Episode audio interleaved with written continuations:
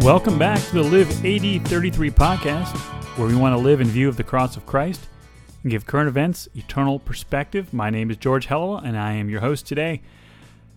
You know, I've been so blessed by the wisdom of so many people over the years. Uh, I love reading God's Word, but I also love reading the words of the people that God has used to teach the Word of God.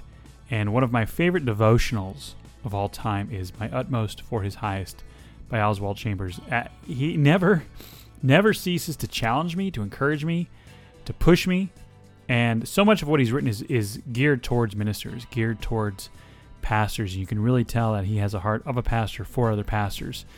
And um, so uh, I, I, tend to read it a lot from my, my daily devotionals, and every once in a while something sticks out, and I feel like people just need uh, need to hear it, need to be challenged by it. So today on the podcast, I am going to read you uh, the September 11th entry from the uh, My Utmost for His Highest. Now, just a side note, today is September 11th, and uh, today that in the United States that we remember the, the those tragic events uh, 18 years ago, and it's something that stays that should stay in our forefront because we talk about never forgetting, and that means that the events of our past need to shape our future not just something that we ignore, but the events of our past should change our future. And no event, no event has changed our past and should impact our future more than the cross of Christ.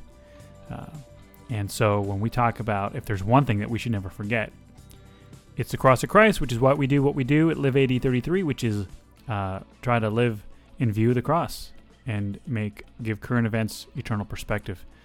Uh, I'm also honored to be a part of the uh, our local fire department, be a chaplain. I've been serving with them for a couple months, and really September 11th, this date takes on such a whole new meaning for me uh, now that I'm serving alongside uh, these men and women who have lost brothers uh, in those in the attacks on September 11th.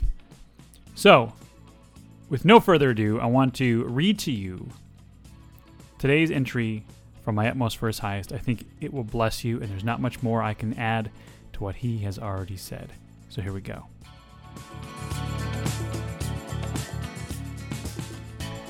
Ministering in everyday opportunities. John 13, 14. If I then, your Lord and teacher, have washed your feet, you also ought to wash one another's feet. Ministering in everyday opportunities that surround us does not mean that we select our own surroundings. It means being God's very special choice to be available for use in any of the seemingly random surroundings which He has engineered for us. The very character we exhibit in our present surroundings is an indication of what we will be like in other surroundings. The things Jesus did were the most menial of everyday tasks, and this is an indication that it takes all of God's power in me to accomplish even the most common tasks in His way. Can I use a towel as He did?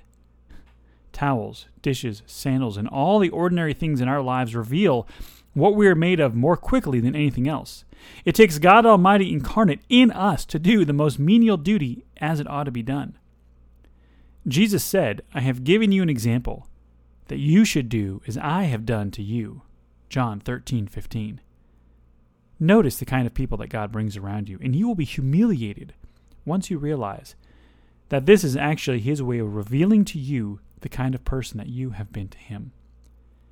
Now he says we should exhibit to those around us exactly what he has exhibited to us. Do you find yourself responding by saying, Oh, I will do all that once I'm out on the mission field? Talking in this way is like trying to produce the weapons of war while in the trenches of the battlefield. You will be killed while trying to do it. We have to go the second mile with God. See Matthew 5:41. Yet some of us become worn out in the first 10 steps. And then we say, well, I'll just wait until I get closer to the next big crisis in my life. But if we do not steadily minister in everyday opportunities, we will do nothing when the crisis comes.